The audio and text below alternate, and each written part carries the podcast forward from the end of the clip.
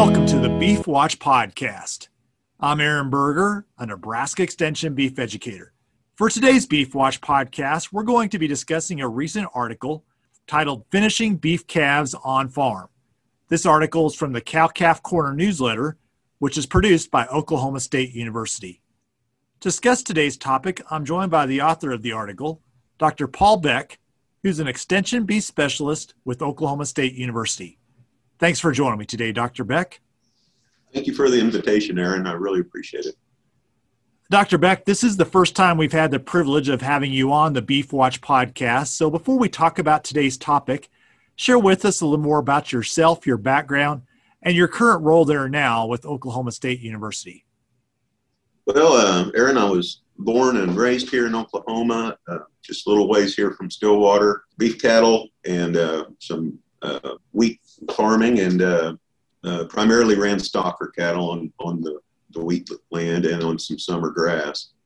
Came to school here at Oklahoma State, uh, did my bachelor's and master's, and then I got an opportunity to go to University of and uh, never intended to, to live east of I-35, but uh, wound up getting my PhD at Arkansas, and I spent 20 years on the faculty at University of Arkansas and research station in southwest uh, Arkansas in the uh, very humid, hot part of the state. Three years ago, I got the opportunity to come back as an extension specialist here at Oklahoma State University and been just really enjoying being back home, but, you know, also really had a great experience, you know, working in a different environment. The research that, that we're talking about today was actually something that uh, uh, meat scientist friend of mine and, and I had been talking about for years, and, and we did this research at Arkansas just a few years ago, right before we moved back. Well, Dr. Beck, the title of the article was Finishing Beef Calves on Farm. But really, the focus of the article is around some different systems that you examined, looking at feeding cattle on pasture, then comparing those to what we would think about as a more conventional way of finishing cattle in a dry lot scenario share with us the systems that you examined, what went into those, and why did you really want to take a look at this? What was the driving questions you had as you looked at these two systems? There's a lot of consumer interest in forage finished beef and you know what they think of as, as forage finished beef and, and what we think of as finished beef you know really doesn't fit with with what you a lot of what you can produce on on pasture. There's a lot of environmental implications of you know moving to a you know 100% forage finishing program. The united states were to move away from confined feeding. With the pasture land we have right now we could only produce about a quarter of the, the amount of beef relying solely on forage finishing. But there's a great market for people interested in raising cattle on pasture in in Arkansas, where we conducted this research, there's there's no feedlots. It's uh, not a good environment for finishing cattle in confinement. It's too wet, too humid, uh, and too hot through the summer. The winters are are not, you know, really super cold, but it's a wet cold. So there's a lot of environmental stressors, and, and you know, when you're in a 50 inch rainfall zone like Arkansas is, 50 to 60 inches a year is their average, you know, there's going to be a lot of fighting the mud. So we didn't want to just look at a production system that, yeah, we can finish a, a few calves for our own use, or we can finish a few calves and, and sell them to our neighbors. We wanted to look at a alternate production system, could be adaptable to the commercial scale. Um, not just, you know, this would work on just a few head, but we could upscale it to you know commercial scale and and do it cost effectively to where you can afford to sell it in in commercial production uh, and even if you're not expecting a a premium for a, a quote grass fed product you know there still would be of suitable quality and uh, cheap enough to produce that it would, would work in that commercial system Dr. Beck, tell a little about the pasture system you're looking at there. Obviously, Southwest Arkansas is pretty different from native pasture in Nebraska or or even there in you know Western Oklahoma. what was the grass composition you were looking at your system there and kind of help us get a picture of the environment that you were feeding these cattle in so our our project we wanted to look at was relying on pasture for a significant amount of the uh, daily dry matter intake these cattle would, would consume, but alter that or, or amend that with some concentrate supplementation. So we had these cattle on introduced pastures. The, the first year of the trial, it was uh, in collaboration with some other uh, research stations in northwest Arkansas. They were a fall calving cow herd based primarily on tall fescue.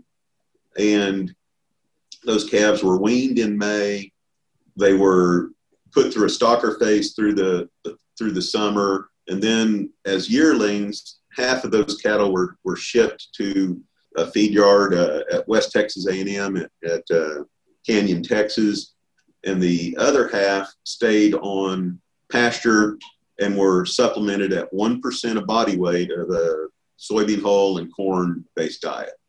And those cattle, they, they were on uh, tall fescue uh, mixed with clover and then, you know, had some access to some cool season annuals through the, through the winter. But primarily it was a, a cool season perennial type uh, mix the cattle that I was managing in southwest Arkansas in, the, in, that first year of the study, they're a spring calving cow herd, primarily Angus, uh, you know, uh, eighth to a quarter uh, Brahman because we were quite a ways south in Arkansas, very humid.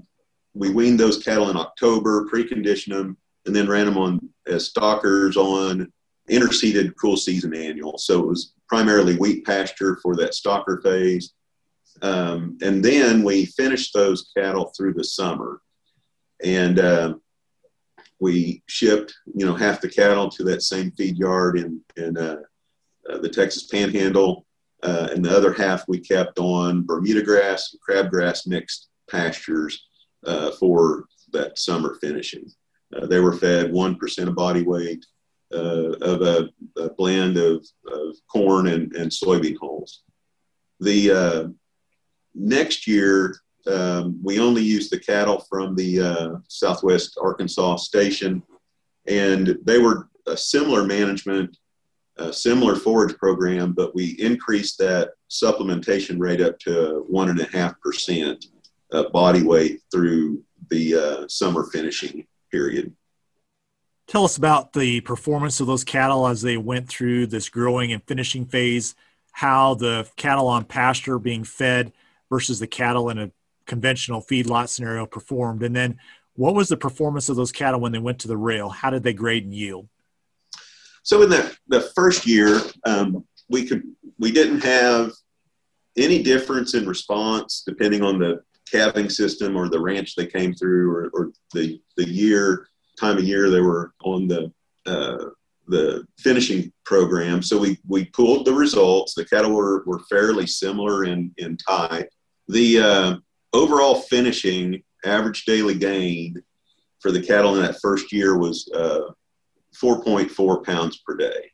They were killed by the time they were 18 months of age, and uh, ending body weight on on the cattle that went through finishing on on the in the High Plains feed yard was right at 1,440 pounds. The cattle that were on grass uh, or finished on pasture, they stayed out for about a month longer. Uh, they were killed uh, uh right at a month, 40 days after the cattle on concentrate diets were uh, were slaughtered, and and but they they gained like two and a half pounds a day. Uh, their slaughter weight for those pasture cattle was right at 1,310 pounds. Uh, so we didn't get quite as much gain and quite as much, you know, body weight at the end. Dressing percent was right at 60% for those cattle out on grass, which those cattle were on a more higher forage diet.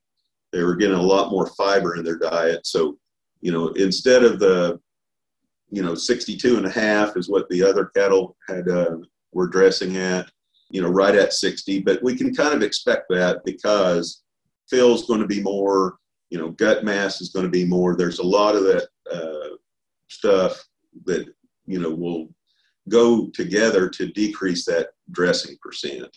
So our hot carcass weights for the pasture cattle with supplement was right at 750 pounds, which is still, I think, a reasonable weight. Um, but the cattle on, on the high plains, you know, finishing system were right at 860 pounds in, in hot carcass weight. In that first year, we had uh, uh, the cattle um, that were finished in the feedlot were 85% choice, while the cattle that were finished on pasture were only about 20% choice, uh, 78% select and 22% choice. We had some yield grade twos and threes on the, those pasture cattle. So, you know, we did, you know, get them to a fairly fat endpoint in, in this program. We just didn't have enough energy, maybe not enough uh, concentrate to drive the intramuscular fat to get that choice grade. The uh, second time we, we did the study, we wanted to make some changes. You know, the, we, we thought that there was some benefit to the to the program. We could look at uh, the profitability from from that first year, and you know, our our input costs were not were, were not as much when we were feeding those supplements on pasture as compared to those cattle that were, you know, fed on, on concentrate. So, you know, the return uh, or dollars per carcass return on that was right at thirteen hundred dollars for those pasture cattle compared to you know fifteen hundred dollars for those cattle finished in the feedlot, which you know that's two hundred dollars, but we felt like we had you know $200 less invested in those cattle. So their profitability was actually going to be very similar for either the the pasture finished cattle versus the concentrate finished cattle. So you know you, we penciled out a $926 return back to the cattle on on the the grain finished compared you know to uh, 830 uh, return back to the cattle. So not counting the first cattle cost, you know, and that's a that's a fairly good return on a, on a system like that.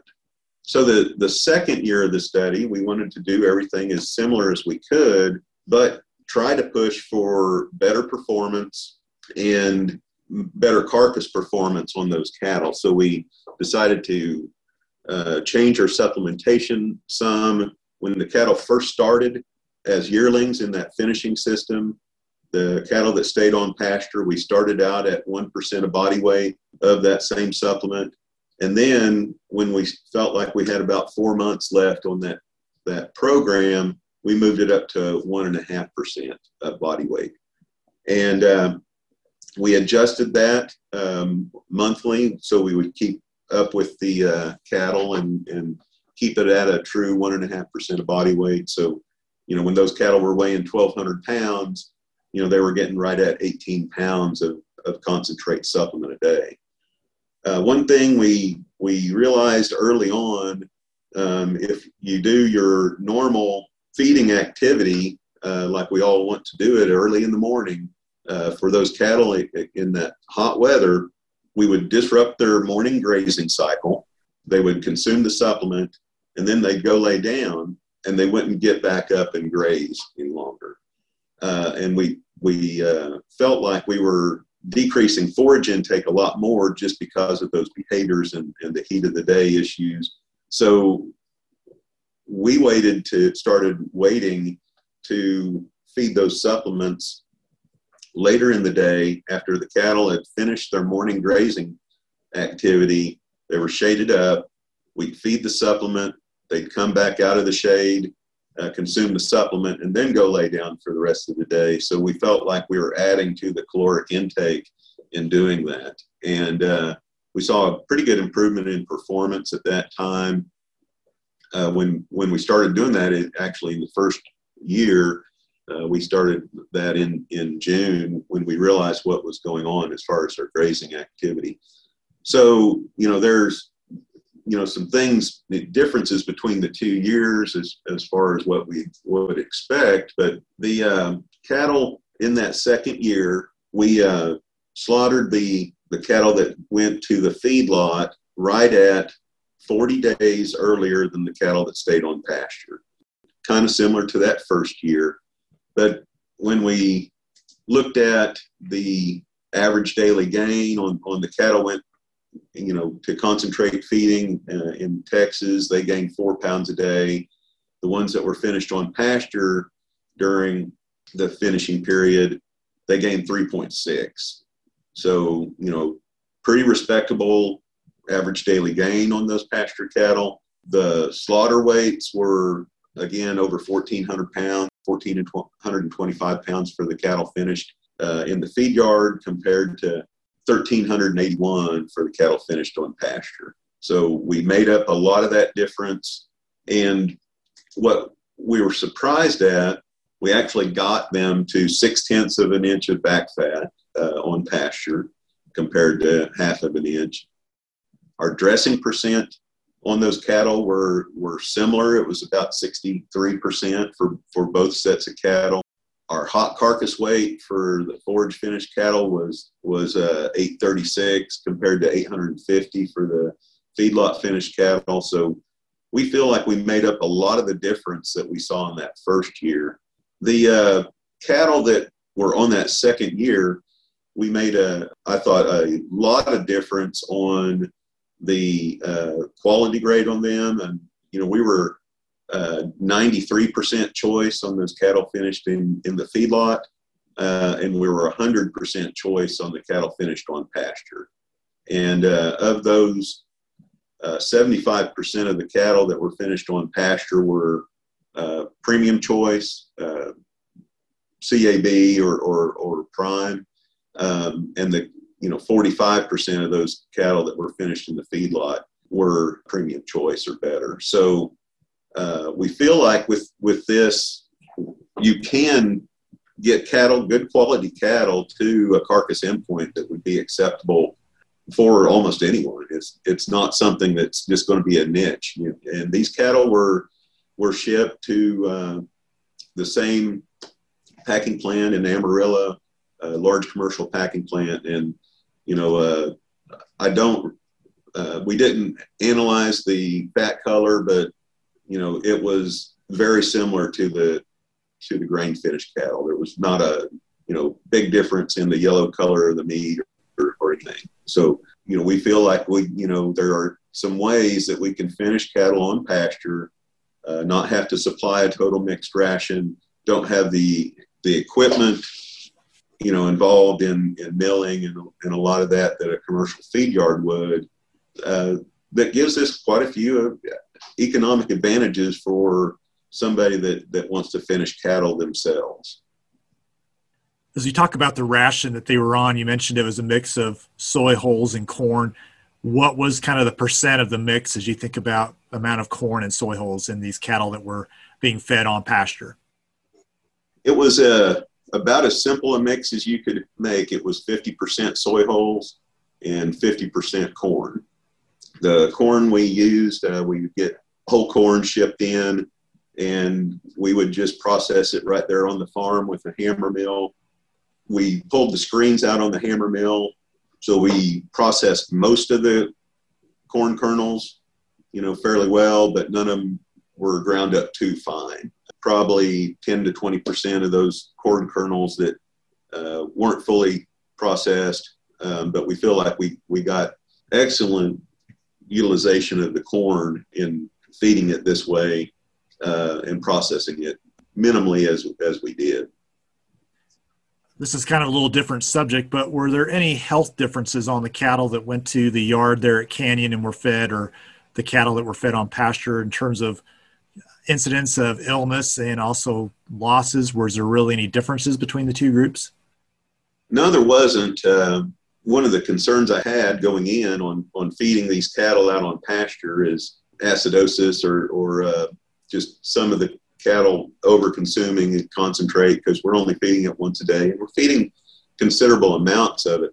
You know, there was no difference in, you know, any of the morbidity or mortality between the two groups. These cattle were, you know, they were pretty hard yearlings by the time we shipped them to the feed yard, and there was no commingling. They all came from the same herds and had been together, you know, even after weaning for a long time. So uh, we had no real sick health problems with either groups of, of cattle. And I think a lot of us think about concentrate feeding in a feed yard. Acidosis is going to be a, an issue, but I had more fear about the cattle we were finishing on pasture getting into some acidotic events, and we, we didn't have that problem uh, either uh, in either system. Were implants used with these two groups of cattle, and if so, what was your implant strategy? So the cattle finished in the feed yard followed a uh, fairly common feedlot strategy using the TBA and uh, estradiol blended implants, fairly aggressive implant program, stepping up uh, as as you go into the feeding period. We uh, uh, implanted them post weaning with a grazing type implant. The cattle that stayed out on pasture finishing, we continued on with that same implant. So you would probably consider the cattle that were uh, finished on pasture to have gotten a, a, moderate implant program, while the cattle, you know, going to feed in the high plains would have been a more aggressive or a high potency type uh, implant program. And then the cattle that were being fed on pasture, was there an ionophore delivered with that daily concentrate as well? Yes, we used a Monensin that was uh, supplied with a mineral pack uh, that we uh, included in uh, the supplement. So, as you think about your experiences with these systems and you think about the potential application for producers, where do you see the potential for feeding cattle on pasture, finishing cattle on pasture? And again, here I want to make sure we're clear. This is cattle are out grazing, but a majority of their caloric intake is coming from a concentrate. Where do you see application for this, and where are the opportunities you think might be a fit for producers? Well, it's a I could see it fitting both as a niche market that person could use to sell direct to consumers. I've talked to some producers in the southeast that are looking at doing similar programs to supply some of their own meat markets. In a lot of cases, those consumers um, they don't really care if it's truly finished 100% on grass. You know, there's a lot of produce, the consumers that do want that, but a lot of the consumers just want something locally grown. They don't want it shipped in from somewhere. And and I think you know we could easily supply that uh, in almost any locale using similar finishing systems to this. Especially you know in the southeast where we would get so much more rain this would be a, a, a, lot better alternative than keeping cattle in dry lot. But over and above that, you know, direct marketing or, or niche marketing system or, or marketing system, I really see a, a person if, you know, we're a fairly large beef producer, have quite a few cows and wanted to retain ownership uh, in a situation like this year where we've got a lot of uh, producers here in Oklahoma pulling cattle from wheat pasture, and they're not going to hit a profitability goal uh, just because of the way the markets have shifted. This would give a way to retain ownership of, of cattle on their own farm without investing in a lot of feed delivery equipment uh, and milling equipment. We can put together a couple of hundred cattle and, and market them straight to a commercial packing plant and uh, have performance and carcass performance that would be suitable for that commercial market. Anything else on this topic, Dr. Beck, that you think would be of value to producers to think about and consider? You know, uh, the the grazing management, the forage management. Um, there's a lot that goes into this. That, that there's a lot more than kind of meets the eye. If we are supplying, you know, with a percent and a half of their body weight uh, as a concentrate, we are supplying the majority of their calories as a concentrate. But we're still you know, supplying uh, 40 to 50 percent of their total diet as forage. So if we can, you know, manage that forage to where it's you know good quality um, and make sure there's enough of it so that the cattle can you know get uh, adequate uh, grazing. That's going to be important. This is not going to be something I would suggest that somebody use with a native pasture. Um, there's going to be a lot of uh, abuse on the on those uh, pastures, so it's it's kind of I think best suited for introduced forages. That's going to be more resilient to the grazing pressure and the traffic that you know it would stand up on that. The Bermuda grass, crabgrass, you know, in my mind was a, was an excellent fit with this. The the other thing that's a positive is the environmental implications as far as uh, spreading the nutrients over a wider zone instead of concentrating them in a dry lot. We're going to have a lot less nitrogen emissions into the air, uh, and uh, you know, as far as that nutrient storage and and uh, or nutrient emissions is going to be a lot less of an issue because the cattle are going to spread it uh, across a, a, larger area. So, you know, there are some, you know, positives that go beyond just, you know, we're going to be able to finish cattle on an operation. Thanks again for joining me today, Dr. Beck. I really appreciate our discussion. Thank you for inviting me. I it's really enjoyed it, and it's one of those things I, I think it's an alternative that you know could get some interest from a lot of different uh, types of operations. For more information on the topic that was discussed in today's Beef Watch podcast, I would encourage you to see the article that was in the Cow Calf Corner newsletter. This can be found at the Oklahoma State University's Animal Science website. And again, if you'd like to talk to Dr. Beck more about the research that he's conducted on this topic, his information can be found online. And he's with Oklahoma State University.